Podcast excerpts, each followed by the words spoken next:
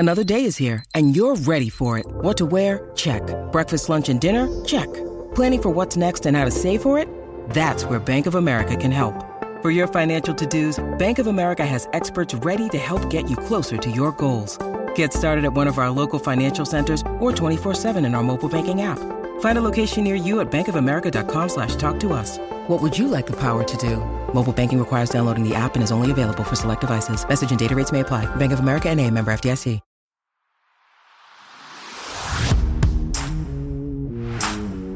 Welcome, everybody, to another edition of Irish Illustrated Insider. It's Monday, March 20th. I'm Tim Priester with Tim O'Malley from Irish Illustrated, joined by Pete Sampson of The Athletic.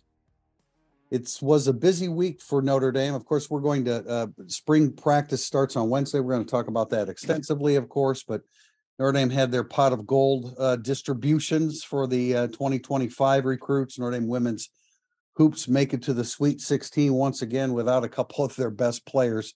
They're doing a heck of a job. We're going to get into the Notre Dame men's basketball coaching search, but I want to start with spring, with an opening on Wednesday, the first of 15 practices.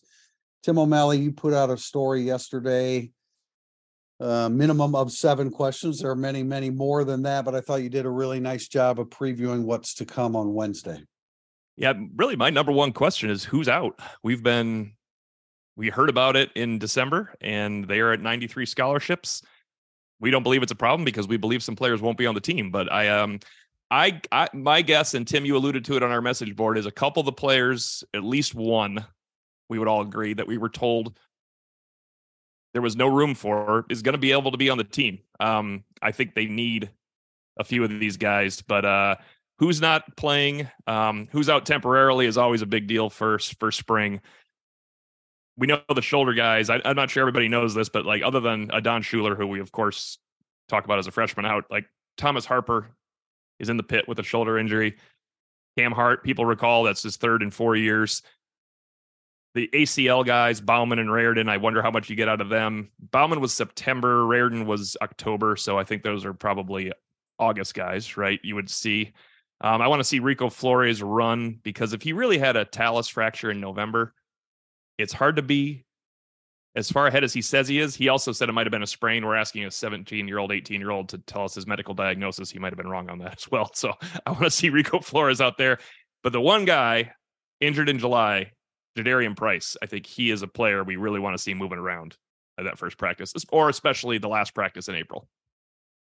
No doubt. I mean, that's always a big part of spring because there are always guys that are out. And you're like, what? You know, who there'll had be, like there'll be some of those we don't have no idea. Yeah, too. That you know had the January, you know, surgery cleanup type stuff. That always happens. So that'll be interesting. I mean, and certainly there will be guys who don't practice that are you know ones that we wanted to see to get eyes on. But that's a big part of it for me. I want to see how the offensive line comes out with the first group. Like I'm assuming that it will be Schrauth and Kristofic, but who's to say with Joe Rudolph and, you know, a different set of eyes and how much that changes during spring, you know, where the receivers line up will be interesting to me. And then, you know, what the ones and the twos are on the defensive line, because I don't really have a great sense of what Notre Dame feels like they have when they want to go 8 deep, because really that's a position where you have 8 starters, not just 4.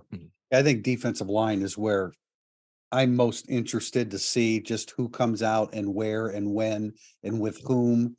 But I agree with you, Pete, in terms of the guard situation. I think it's Kristofic, and until I see otherwise, yeah. If you ask me to name them, I would say Kristofic and Billy Schrauth. But clean slate for everybody. We'll get into that a little bit more when we get into the questions in the second segment. But Ja'Darian Price, I want to see him run around. Obviously, no contact for him. But yeah.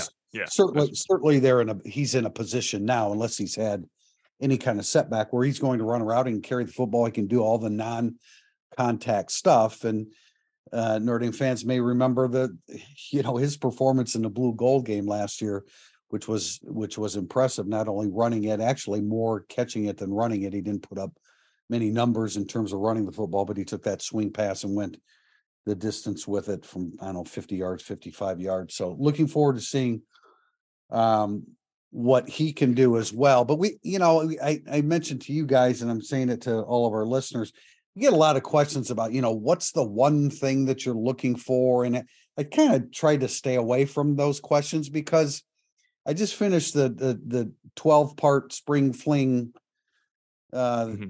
analysis that we went through over the last few weeks, and we're going to touch on all of those. And you know, like for example, last year we came out of the spring saying we were pretty impressed with the defensive line. I think the defensive line kind of gets a bit of a bad rap, which I'll address with one of the questions in the second segment. But we thought it was going to be better than it was. That's better than it was. Yeah. And you know, I think when you saw the game against USC, the way they gashed them, and apparently that was as much being out schemed as it was out physicaled from what I heard anyway. So we'll see, but we're going to hit upon all that. We're not going to rank one over the other. It's just going to be on Wednesday. I've got the offense. O'Malley has the defense with the dreaded 5 periods of practice. I got to hustle. That's what's going on there. Where we're scrambling to see everything we can. When, you know, half of that time is they're running from one station to the one part of the field to the next. I think I agree. I would bet a fair amount of money Kristofek starts with the ones. I think I would even take the field instead of just taking Schrauth. Not that I wouldn't bet Schrauth, but if you said Coogan, Carmody, I don't think it'll be Spindler, but if you said Coogan, Carmody, or Spindler, or you could take Schrauth, I have just no idea if the redshirt freshman will start spring there. I do agree that the redshirt freshman will end spring at that spot, though, Billy Schrauth. I just don't know what we'll see tomorrow if he's ascended that quickly, because they liked Coogan, right? They liked Coogan quite a bit during the offseason. From what I heard, even during the season, yes. Okay. Yeah, that would be one for me. And then Sam Hartman, I mean, when I say I've watched a lot of film of Sam Hartman, it's called watching television for 5 years. Every time you watch Wake Forest play, there's Sam Hartman throwing touchdowns and throwing the ball over the place. So he is not, excuse me, he's not as exciting for me to see tomorrow. I want to see Caleb Smith. Actually, I feel like I've only I had to go back and watch film of Caleb Smith because I recognized the name, but it wasn't the same situation coming in. So he's a guy I would like to watch offensively as the spring progresses. Yeah, all that. Smith, I'm interested in sort of like how he fits into the receiver rotation, you know, because chatting with people on the staff last year about him, I think that they were, once they watched the tape, they were a little bit more impressed with him than maybe initially when he hopped in the portal. You know, is he a bigger body that you play outside? Because he's played a bunch of football, can he, you know, move around and sort of be a flex guy for you? I don't really know. But he's definitely put together differently than the other receivers on the team. So I'll be interested to see how they try to use that. In accordance with that, Pete, and Tim, you mentioned this in your story yesterday. Lorenzo Styles, it's clearly with the size now that they have on the outside, Lorenzo Styles would seem to be in the slot, in a perfect fit for a slot role. Yeah, it would be weird. The only reason, they used Ja'Den Thomas there. Someone reminded me of that quite a bit. That was Reese liked him as a big body blocker and Salerno. But why would you not? If Lorenzo Styles is going to bounce back from last year, I think a fresh start is him in the slot. We kind of liked him in the slot as a true freshman too, when he would play there a little bit. That seems logical to me. I'm glad you brought up Ja'Den Thomas. I think somebody tweeted at me a couple days ago about Ja'Den Thomas. Would they move him to tight end? It's not, he was tight end like many times. Yeah, what they did with him last year, especially as a blocker. So you don't need to. Nothing needs to change. You know, the old days of, you know, of X, Y, and Z. You know, guys can line up anywhere. Pretty much. It's kind of blurred these days. Really, a lot of times it is blurred. We'll see how it is in Jared Parker's offense, but with Tommy Rees, he was so diverse in formations and personnel and pre-snap movement that a guy could end up anywhere. But and I think you want it to be blurred, right? You don't want to be able to find he's over there on the boundary. Yeah, absolutely. But you know, there are specific roles for reasons, and boundary receivers and slot receivers. There are differentiations there, and but it isn't always visible to the naked eye or to the average fan's eye watching it, you know, pre-snap. So. We're going to get into more spring football stuff in the second segment. with questions, but I do want to talk about the men's basketball coaching search, which now is in full force because the three guys that were on the list, ultimately the list, Pete, you had mentioned Matt Lengel. I believe he's in the final three, is or was in the final three. Micah Shrewsberry was a name right from the very, Shrewsberry and DeVries from Duke, or Drake were Duke. Yeah. Can we get to Duke? Can we get somebody from the Duke coaching staff? No, DeVries from. They already did that. Can I? Yeah. Right. Yeah. You know, DeVries caught a lot of grief for them not finishing off Miami with 5 minutes to go in the game. I actually did not see that. I would. I don't know. Did you watch Miami last night against IU? Because Mike Woodson didn't even start against Miami last night. So it's like he was a 12 seed against a really hot team that won the ACC. The fact that they collapsed a little bit at the end, like I would focus more on the fact that they were in position to collapse. Like exactly. No, exactly. You know, right. I don't like, so we're going to judge a coach based upon 5 minutes of basketball, like you say, in a game. And I didn't, you know, if they pick DeVries, I promise I will study the last 5 minutes of that game. I haven't had an opportunity to do that, but I have a feeling that maybe it had a lot more to do with Miami than what DeVries did, but I didn't see it. And so everybody's entitled to their opinion on that. But Shrewsberry is the apple of Notre Dame's eye. It's going to cost them a lot of money if they want Micah Shrewsberry on their sideline. Pete, you want to speak to that? No, the more that I've watched Shrewsberry and talked to people about him, the more that like that would be my number one guy. Not to the point where like if you didn't get him, it would be a disaster. But you get a little bit of the Brad Stevens magic dust there from Shrewsberry in terms of his background. I think the MBA stuff, but being a college guy is great. You know, the talking to people that you know, are associated with him as staff, like very upbeat, energetic guy, somebody the kids really want to play for. It's going to be a while before Notre Dame is good, regardless of who they hire. But I think that's somebody that I think the fan base would be able to get behind the most. I'd agree. And I think he would hit the ground running with recruiting the best of the trio at this point. Yes. Yeah, I mean, because he's from, like, he knows the area, right? Like, and just more of a draw, I think, for kids that are 16 watching basketball right now. Yeah. Shrewsberry is born and bred and coached at Indiana. I mean, he was born in Indianapolis and spent his whole coaching career in Indiana, except when he went with Brad Stevens to the Celtics and then Penn State. You know, the thing about DeVries is, and one of our subscribers, McCormick88, points this out, and he's good every year. He's been every year he's been a head coach. He's been good. And so, you know, I'm not going to let 5 minutes of tape at the end of a game against an athletic ACC team, and a tournament tested head coach, you know, dissuade me from thinking that DeVries is a good prospect as well. Boy, they turned away IU at every time IU made a mini run there. It was it went from 9 to 15. All over that. Weren't you all over Miami last night? They were. Yo, Miami looks so good, man. It was. I was not. I stayed away from that one because I liked IU. I liked IU, not against Miami, but I liked IU. I thought they had started playing better. Jackson Davis was playing.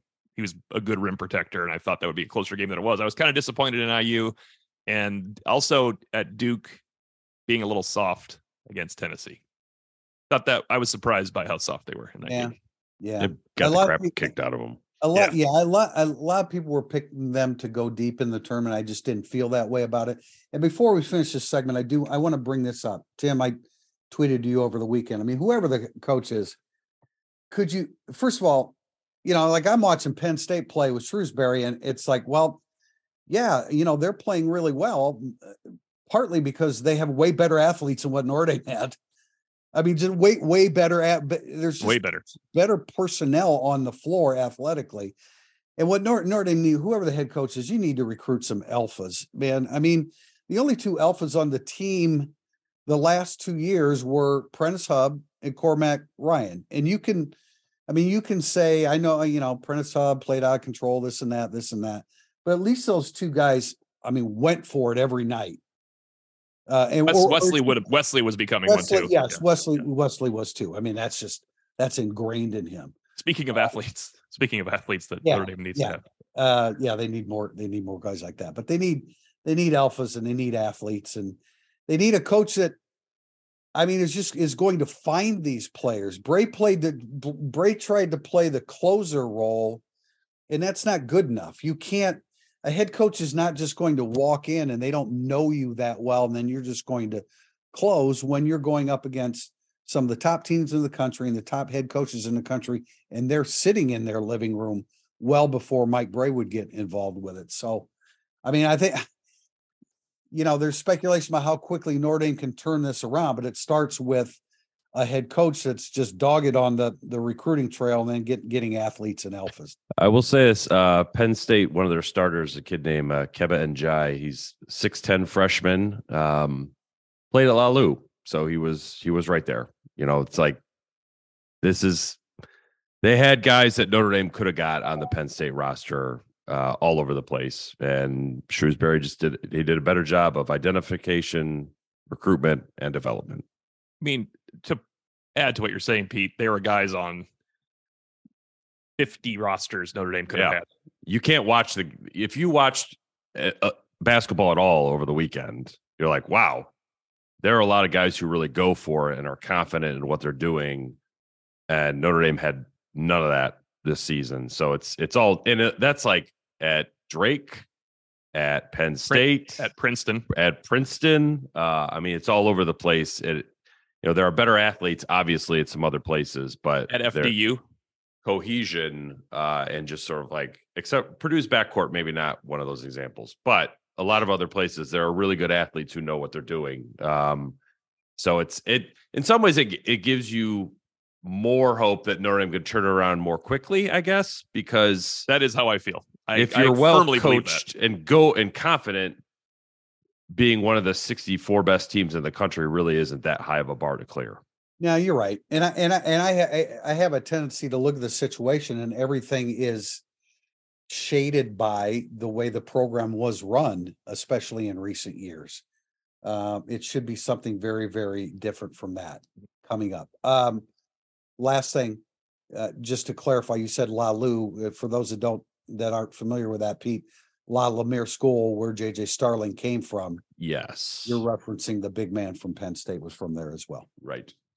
Coming back, segment 2, Burning Up the Boards. Mother's Day is around the corner. Find the perfect gift for the mom in your life with a stunning piece of jewelry from Blue Nile. From timeless pearls to dazzling gemstones, Blue Nile has something she'll adore. Need it fast? Most items can ship overnight. Plus, enjoy guaranteed free shipping and returns. Don't miss our special Mother's Day deals. Save big on the season's most beautiful trends. For a limited time, get up to 50% off by going to BlueNile.com. That's BlueNile.com. With threats to our nation waiting around every corner, adaptability is more important than ever. When conditions change without notice, quick strategic thinking is crucial. And with obstacles consistently impending, determination is essential in overcoming them. It's this willingness, decisiveness, and resilience that sets Marines apart. With our fighting spirit, we don't just fight battles, we win them. Marines are the constant our nation counts on to fight the unknown. And through adaptable problem solving, we do just that. Learn more at marines.com. Segment 2, Burning Up the Boards. Our first question is from a familiar name, Judge Arthur Vandalay. Which player would have the greatest impact on the team if they took a big step forward this season? And his examples were like what Asmar Belial did from his senior year to his fifth year. Maris Leafau, Rylie Mills, or DJ Brown? Let's go realistic step forward on these two. Well, that's a pretty obvious answer, right? Well, it's an interesting question from the standpoint there's one from each level of the defense, and because of that, for me, it's Rylie Mills. Yes, mine as well. I would replace DJ if you're being realistic, because I think DJ Brown has played better than he has had some good moments, especially when Kyle Hamilton went out. But I would replace DJ Brown on this list with Xavier Watts, and that would make it harder. I think Xavier Watts' ceiling is much higher than DJ Brown's. Yeah, I would agree with that. But I referenced this in segment 1. I think the D-line didn't live up to our expectations, and yet, you know, they held six of their opponents to under 100 yards rushing, the seventh at 112 yards rushing. It was the Marshall game. It was the Marshall game and the USC game, and it was red zone defense because they were like 13th in the country in limiting opponents getting into the red zone. So I thought, you know, the problem with the defensive line was it played well a good portion of the time, but not when it needed to, which of course is, you know, those are the money downs. And I get that, but I don't think that they're as far off as maybe it's portrayed sometimes.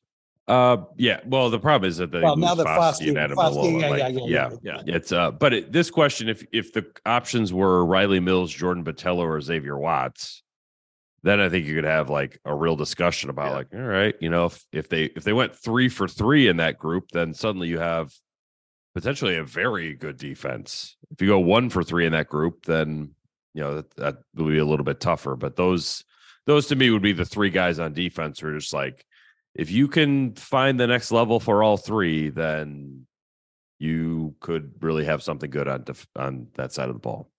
I could see finding the next level for all three of those guys you mentioned. Patel, good too, and Watts too. And how about Osafa Mensah too? I mean, I don't know how high his upside is, but I think I think you have to be watching. Adam Alola.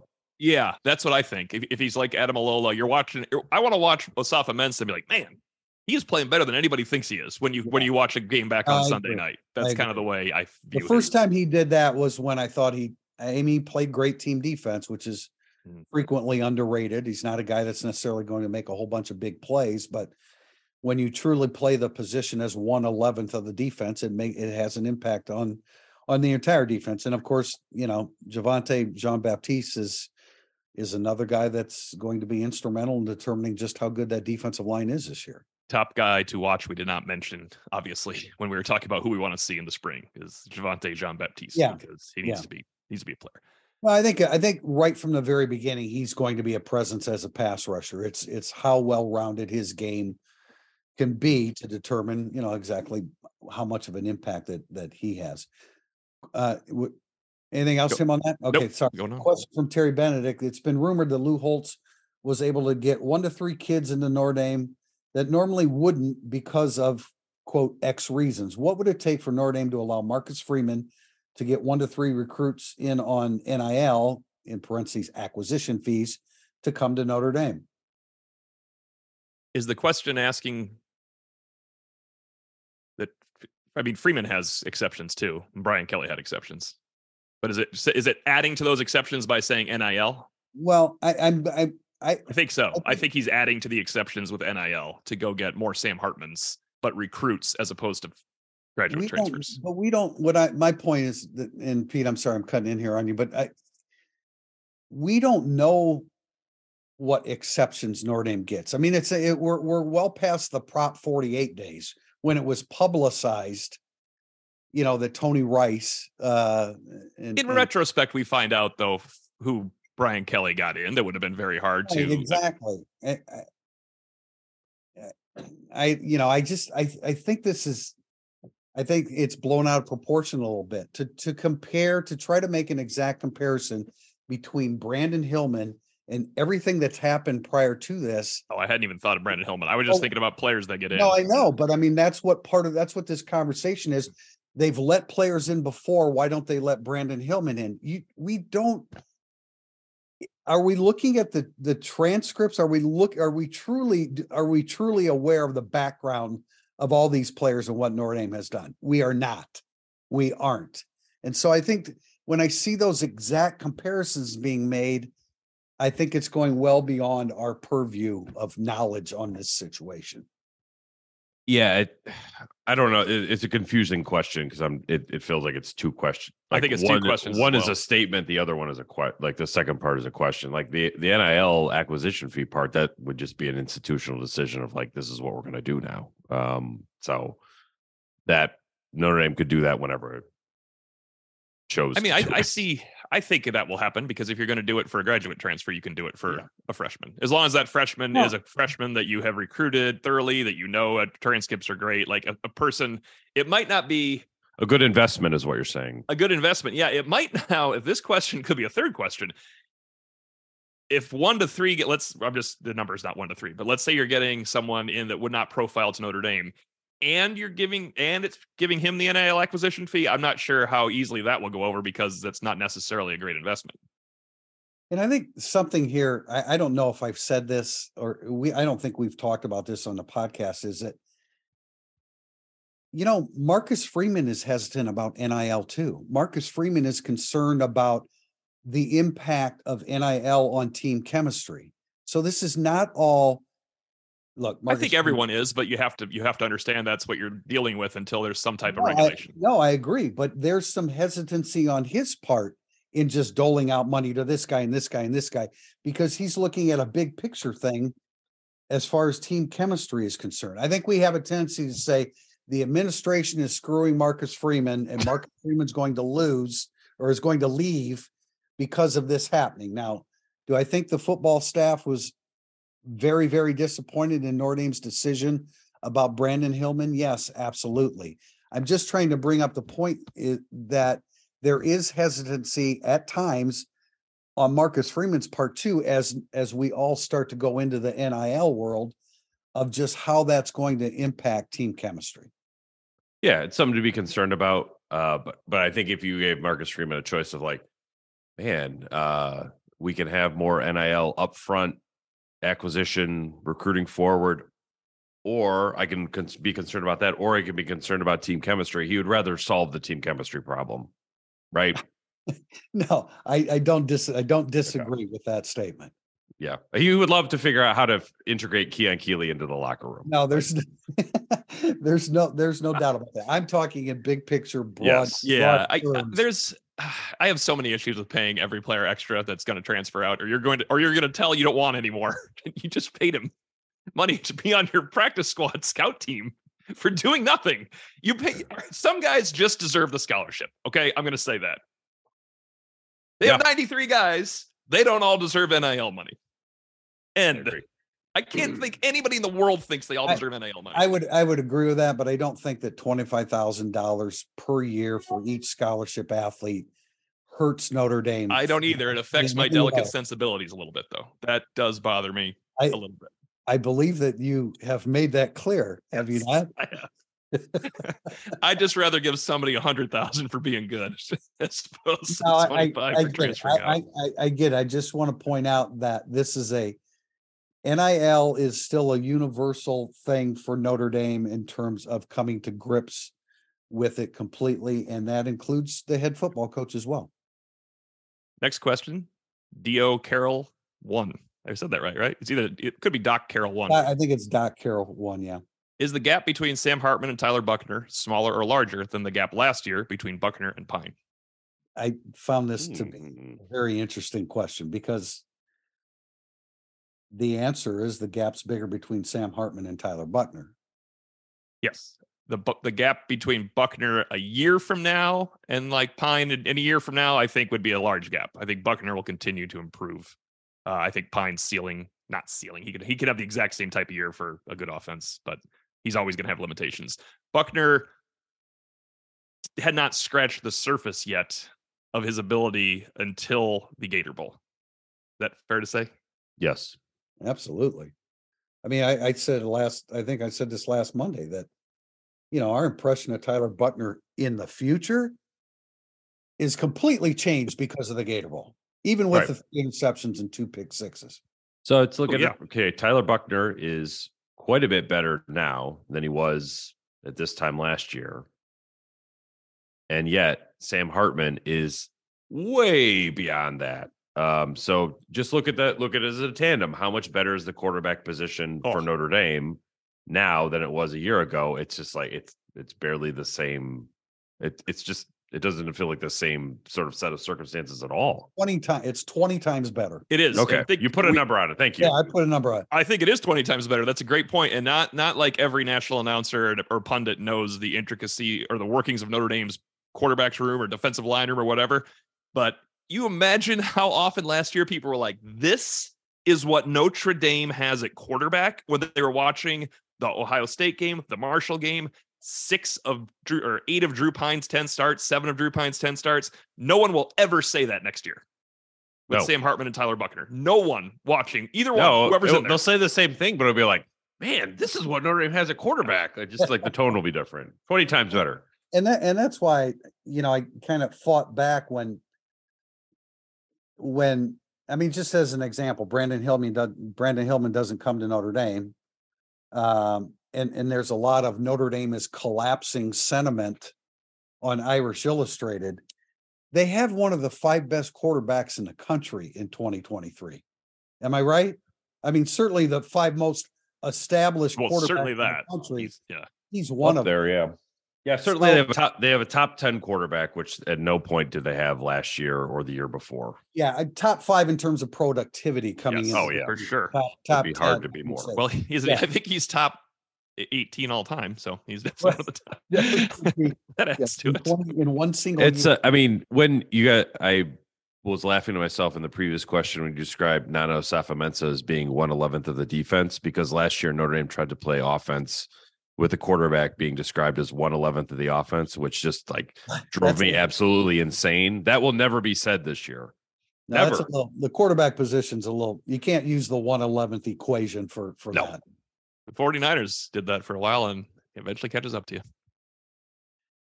Next question, Swarbrick for Prez, which is going to be different than another question we have about Swarbrick coming up later on. Does Sam Hartman at quarterback change how you look at the running backs as a whole and their individual roles this year? Will Notre Dame value pass protection skills in their RBs more as they fight for time to get receivers downfield? I understand the sentiment of the question because obviously you're going to do more in the passing game with Sam Hartman. But I think Diggs and Estime are they're established. I mean, I think players. They're established. They're not going to make every pass block. But I think those two are pretty well established in that area. Chris Tyree, obviously a little less bulk, I guess, may not be quite in their category. I guess they all had their moments where I was like, that wasn't awesome. Estimate was the best. We have to give Diggs some leeway because he had coming off a shoulder injury. He had about 6 games where he probably didn't exactly want to dive. No. Early in the year, there were a couple where you're like, whoa. Yeah, I think that was reaction to not trusting it yet, though. Yeah. I remember Diggs stunk for 3 weeks as a running back, too, and then all of a sudden he was really good. He had 7 carries for 7 yards against Marshall. He was pretty bad. They had some DMP against Cal, if I'm not mistaken, right? Like that was a self-imposed, I think, though. That's why I say they had something to do with not playing in a game in September, his performance. After that, no, I get the question and it's important, but I mean, I think those guys are pretty good at, and Notre Dame's offense is going to be, there are moments in games where, okay, you realize your pass pro isn't holding up. And so you have to do a little bit more with the running backs. I mean, Kyron Williams' week was obviously outstanding at times in pass protection. So that's a tough bar. Audric Estime, I think, will be. Yeah, it's a good question, but I don't think that's a problem for Notre Dame's players. They're veteran players. No, it's an understandable question, but I don't think that it's going to. Boy, and we commented on how Estime looks coming out of the winter. Man, I saw him on campus, and he so clearly has changed his body. Since the end of the season, I think it's pretty impressive, and it was impressive to begin with, but he's more chiseled and probably a little bit. His body fat, I'm sure, is way down. I would view the running backs differently if Buckner was the quarterback. And I say that in the sense of like Hartman has played so much football, like he's going to understand where pressures are coming before they show up. So he should be able to throw his way out of stuff. Not that blitz pickup is not important with a veteran quarterback. No, it is. Think about setting pass protections. Yeah, he should be great at that. Hartman should be absolutely great at that. A quick segue, Tim, on Estime and Pete. Isn't it interesting? He's a unique player in that he was anointed before he did anything because of the way he looked. And all of us were kind of like, well, let's see him play first. Let's pump the brakes a little. And then it turns out people were right. He's a very good player. We pumped the brakes and we didn't need to. He ended up being good. And getting better. I mean, and just getting started, really. Yeah. Question from the Irish Rover. How many additional transfers do you think Notre Dame football will take after the spring? What's my over-under? 1.5? I think we'll take one. Yeah, I'll go under. Under 1.5, but over 0.5, Pete. Yeah, I think there'll be one. Somebody pops in that, like, and I please don't ask who it's going to be at what position. I have no idea, but like, there's so much movement in the sport that right somebody will come online where you're like, that would be good. Could be a fit for Notre Dame. I'll go over since you just pointed out what I always say. There's so much movement. We have no idea. I'll say over 1.5. And a reminder that we've thrown out many times that Nick McLeod came to Notre Dame in May of a couple of years ago. So that certainly... Chris Smith came in right after a spring injury, which could immediately elicit a transfer. That's why we're going over 1.5. Ooh, good call. That's probably the smartest way to view it. Yep. Question from Murph17. Jack Swarbrick has been at Notre Dame since 2008. What do you think his biggest accomplishment has been during his tenure, and what about biggest disappointment? So accomplishment, I think, goes back to the 2012 range, and then again 2020. When 2012, being part of the playoff and allowing to maintain independence for 14 years, which is going to probably get down to that contract hasn't run out yet, but it's going to be usurped by the new one. And I think probably being at the negotiating table and allowing Notre Dame to be part of the playoffs still, despite all the changing dynamics of college football as an independent. And the other, so those are related things, but I thought COVID's year that he got them in the ACC for 1 year to save a great football season for Notre Dame when he could have been completely locked out was also a great accomplishment. So they're all kind of have to do with finding a place for Notre Dame in the Power Five landscape where they are not a Power Five program.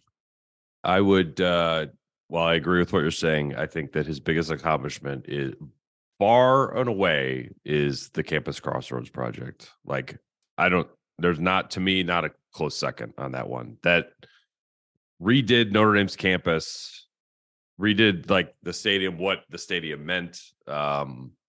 It's like the largest construction project in Notre Dame history, and like Jack Swarbrick's the reason that got done. So, not the only reason, but the biggest. I mean, I remember talking to Jimmy Dunn about it, and he said the only thing he didn't like about the Campus Crossroad project is it wasn't his idea. It was Swarbrick's. So that's that is a legacy. Projects don't get bigger than that one. I agree with that. I had that written down, of course. I concur with O'Malley that the navigation through the pandemic, Notre Dame was as prepared for that season as anybody in the country, which under the circumstances, I don't even know. I mean, you try to plan for that, but I'm not sure that with the pandemic that, you can pull it off. They were a step ahead, and I give more credit to him as far as salvaging the ACC season than most people do. But he was at the forefront of stressing to the ACC to be patient, because the ACC was about ready to close it down, like the Pac-12 and the Big Ten. And so they hung in there, and it ended up being a great season for them. The Big East crumbling, and then finding a home in the ACC, and finding a home for hockey in the Big Ten eventually. I know we look now at the ACC and say they're underachieving in football and they're underachieving in basketball, but at the time in 2013, 2014, that was an incredible accomplishment to get Notre Dame affiliated with the ACC.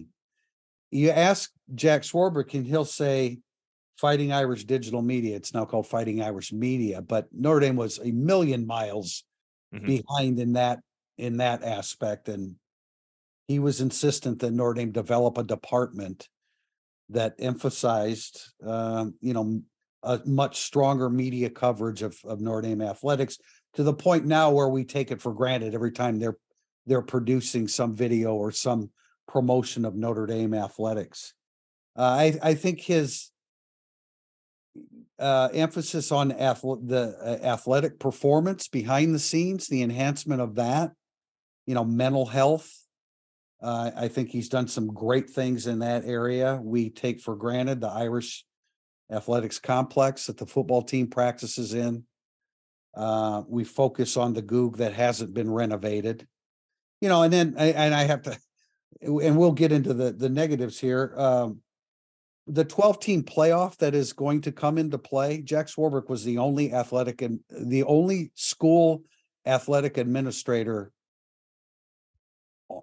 within that group that pulled that. That was what I was referencing with. He went from the 2012, we had a conversation. He's like, well, this maintains independence for 14 years and crazy stuff happened around year 11 and 12, but it still maintained it. So that's an impressive effort. Literally the only athletic director on the ground floor of that proposal. What about for disappointments? Pete? Well, I mean, I don't think football is they definitely have not won a national championship. And I think that the Pac, you know, is as much as I think Notre Dame has improved from with Brian Kelly over the previous 12 years, I do think the summit of the sport is moving away from Notre Dame right now. So that, you know, is that on the athletic director? Not really, but if you're going to get credit for when they win, like that, this is, there are some institutional things where Notre Dame has to like say, all right, how do we catch up to, we're trying to climb this mountain and you're telling me now the summit is actually 1,000 feet higher than what we thought. How do you figure that out? And like, look, I don't want to get into like, I don't know. I'll just leave that on the field. That I think is a national championship in football.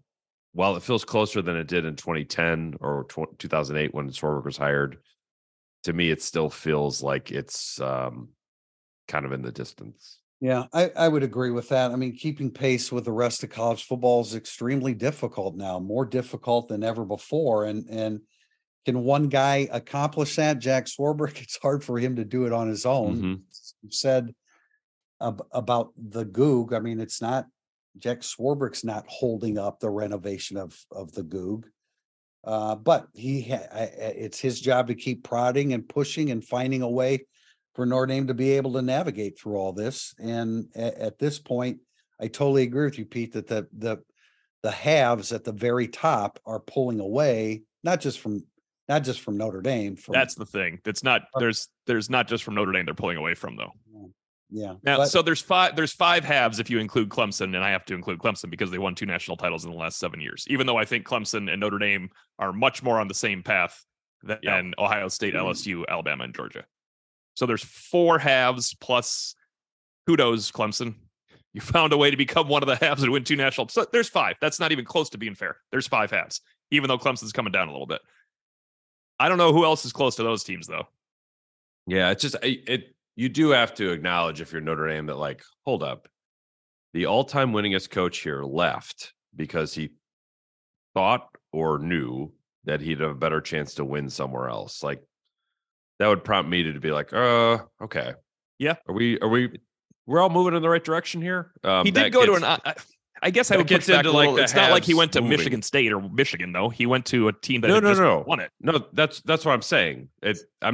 It's not just that he left. It's that he left to a school that like he thought he had a better chance to win. Whether you believe that he does or not, he thought that he did. And like Brian Kelly, I think, has a pretty clear-eyed view of like what Notre Dame is and is not. That would give you a little bit of pause, I think, if you're Notre Dame to sort of view, okay, where are we moving here? Are we following this pack or not?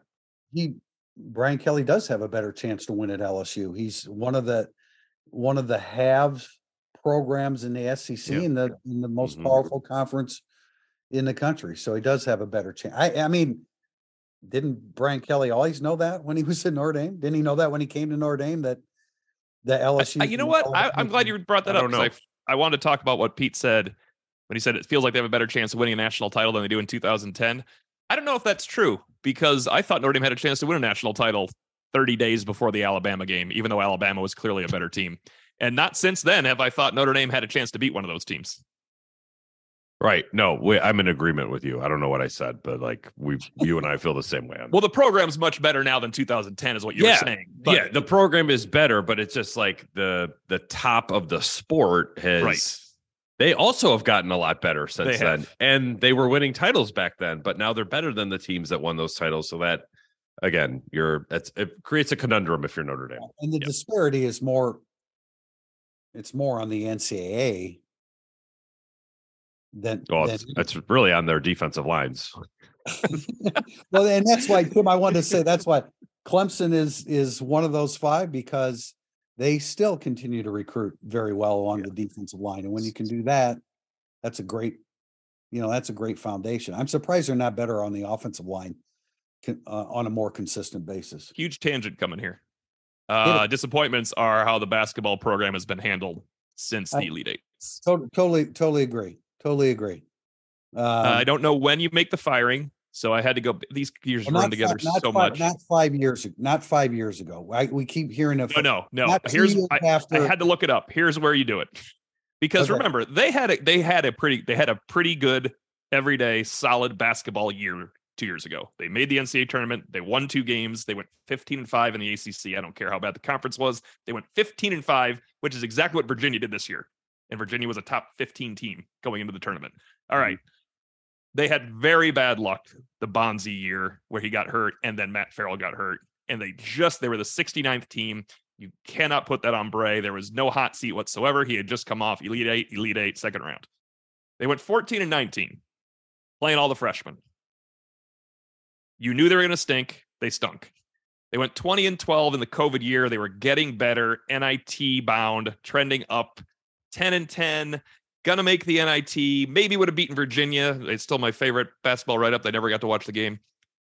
And the next year, they flat out stunk again. That is when you think to yourself, 2 losing seasons, 1 year would have been NIT at best.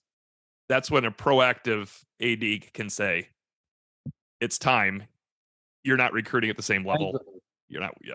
No, I agree with you that he allowed the men's basketball program to be held hostage. Of course, the next year, Notre Dame was pretty good when he held on to Mike Bray. But it's not a foresighted, we have good players coming back. Let's try to go 24-12. And then look at the composition of the roster this year. So, I would agree with that.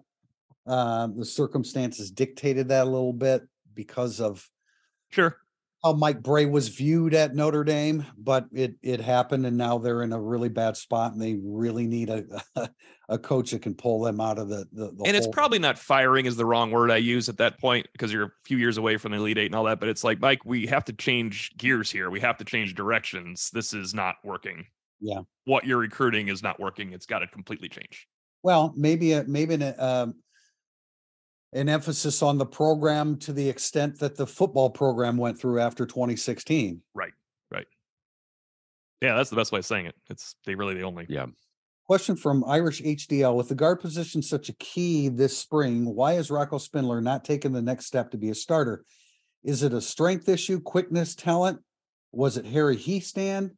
It is interesting that Spindler's high school teammate, Ross Dellinger, who was lower rated, played significant minutes last year for LSU.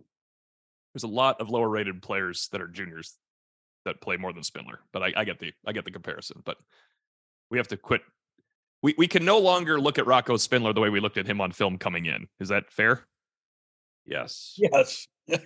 Yes. Well, people are still doing that. People are still acting like he's not that player. He's not who we thought he was. Right.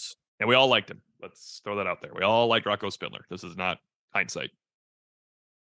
Yeah, there are better players on the Notre Dame roster than Rocco Spindler. Also, it's Garrett Dellinger at LSU. Ross Dellinger writes for Sports Illustrated. Yes, I was going to say that. That was me. Yeah. That was me. Irish HDL just put Dellinger, and I thought I would.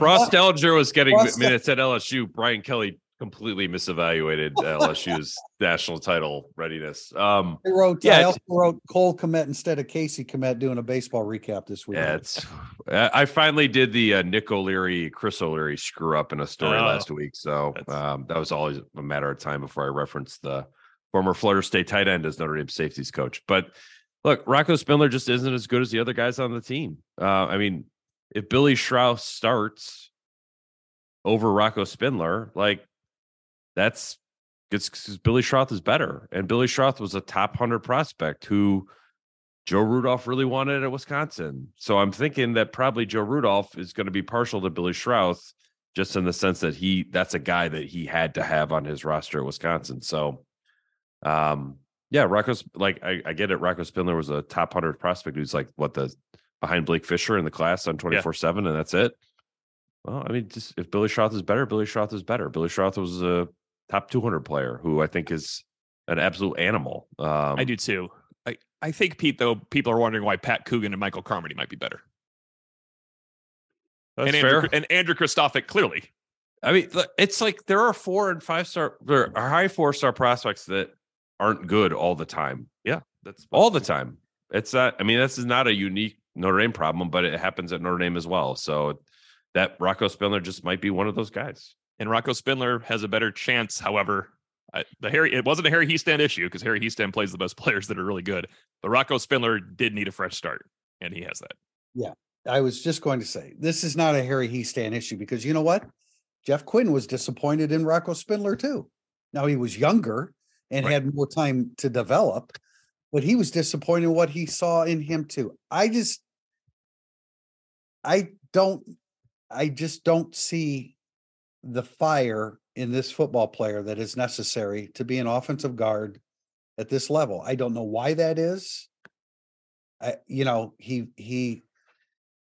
Mark Spindler, his dad, who I was just starting in a business when Notre Dame was recruiting his father, went on to play in the NFL. I just think that maybe they're wired differently because we've talked about this before. Tim, and we don't see a lot of snaps in practice. But has there ever been a snap in practice? Maybe that first spring where you there said, were some. Yeah. There were some in that first spring. That's a while ago. Yeah. You're right though. It didn't happen last year. He was in good enough standing to be part of the Pete's going to laugh at this when I say that he was part of the special teams, the field goal unit. So it's not like he was buried. They did put him out there. I mean, you could have put any, could have had Carmody didn't play. I mean, he was probably hurt, but he wasn't in terrible standing. He's just, I will be shocked if Rocco Spindler is the starting guard. I will not be shocked if anybody else is the starting guard. I will mea culpa my way from now through the end of his career. Mm-hmm. If he starts, but I don't think Joe Rudolph is going to look at this any differently than Jeff Quinn and Harry Heastand saw it. And I wish it wasn't that way, but we're just trying to be honest here in what we've seen and heard over the last couple of years.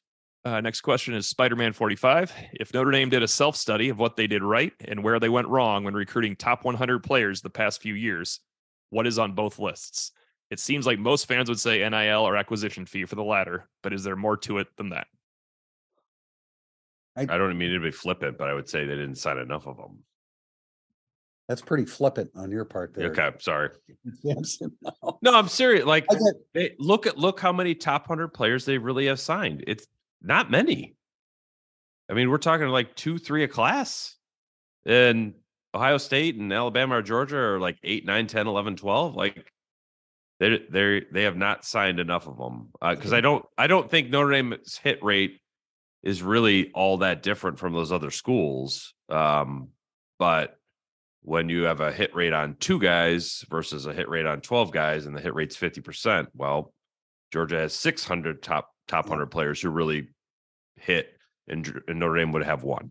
I think it's a really good question. I'm not sure we've ever used a question from Spider-Man 45 before. I think it's a really good question and one that has to be asked of Marcus Freeman directly. Because I my initial reaction to it is, and I said this last Monday, that in the media, I think we have a tendency to look at something and ask, why did a coach decide that, as opposed to, oh, that's wrong. You know, that immediate jumping to that conclusion. My point being, I'm not sure that Notre Dame is doing anything wrong specifically when they lose out on a top 100 player and for the reason that Pete just gave, that Notre Dame only goes after a couple, and it's not like they've had a string of 5 stars coming into Notre Dame. It's very, very difficult to land them, especially now when you throw in NIL and trying to navigate that. It's a tough, Pete, to your point, 2 top 100, 4 top 100, 2 top 100, 1 top 100. Those are the last few years. the 100 cutoff is pretty arbitrary because they had one top 100 player in Jalen Snead last year as a freshman. They had four in the top 120, four more in the top 120. So, I mean, you know, we always say, where's the four-star cutoff? Is it at 100? Is it at 120? I don't know where it is, but Notre Dame had five top 120 players in the rising sophomore class. If they had 5 and 6 top 120 every year, as opposed to 2, 4, and 2, that is huge. Which they absolutely have not. Right. So it was a significant improvement in the recruiting. In the grand scheme of the recruiting class, it was a significant improvement. Yeah, it's a volume issue. They need to have more classes that look like the one they just signed, but then they gotta make sure there's either a Keeley or Peyton Bowen in there too. I feel like Marcus Freeman. I wonder if he has enough sort of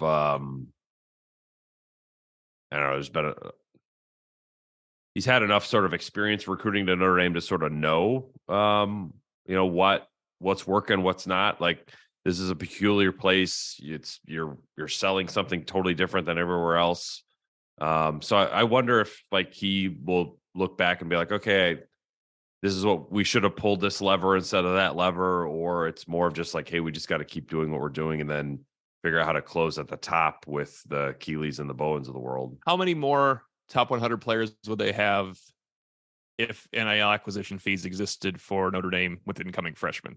I don't think it can go back to 2022. How many schools were paying for incoming freshmen in Jalen Snead's year, 2022, which is literally just last year at this time? That was the freshman class. Clearly in 2023, it was prominent. Was it happening in 2022? I mean, it's been happening since... Right. 1922. That's true.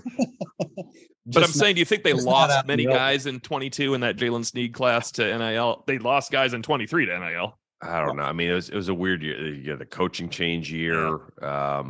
That's kind of hard to evaluate that one. But I think that is an interesting class to look at because where was the star power on signing day of that class?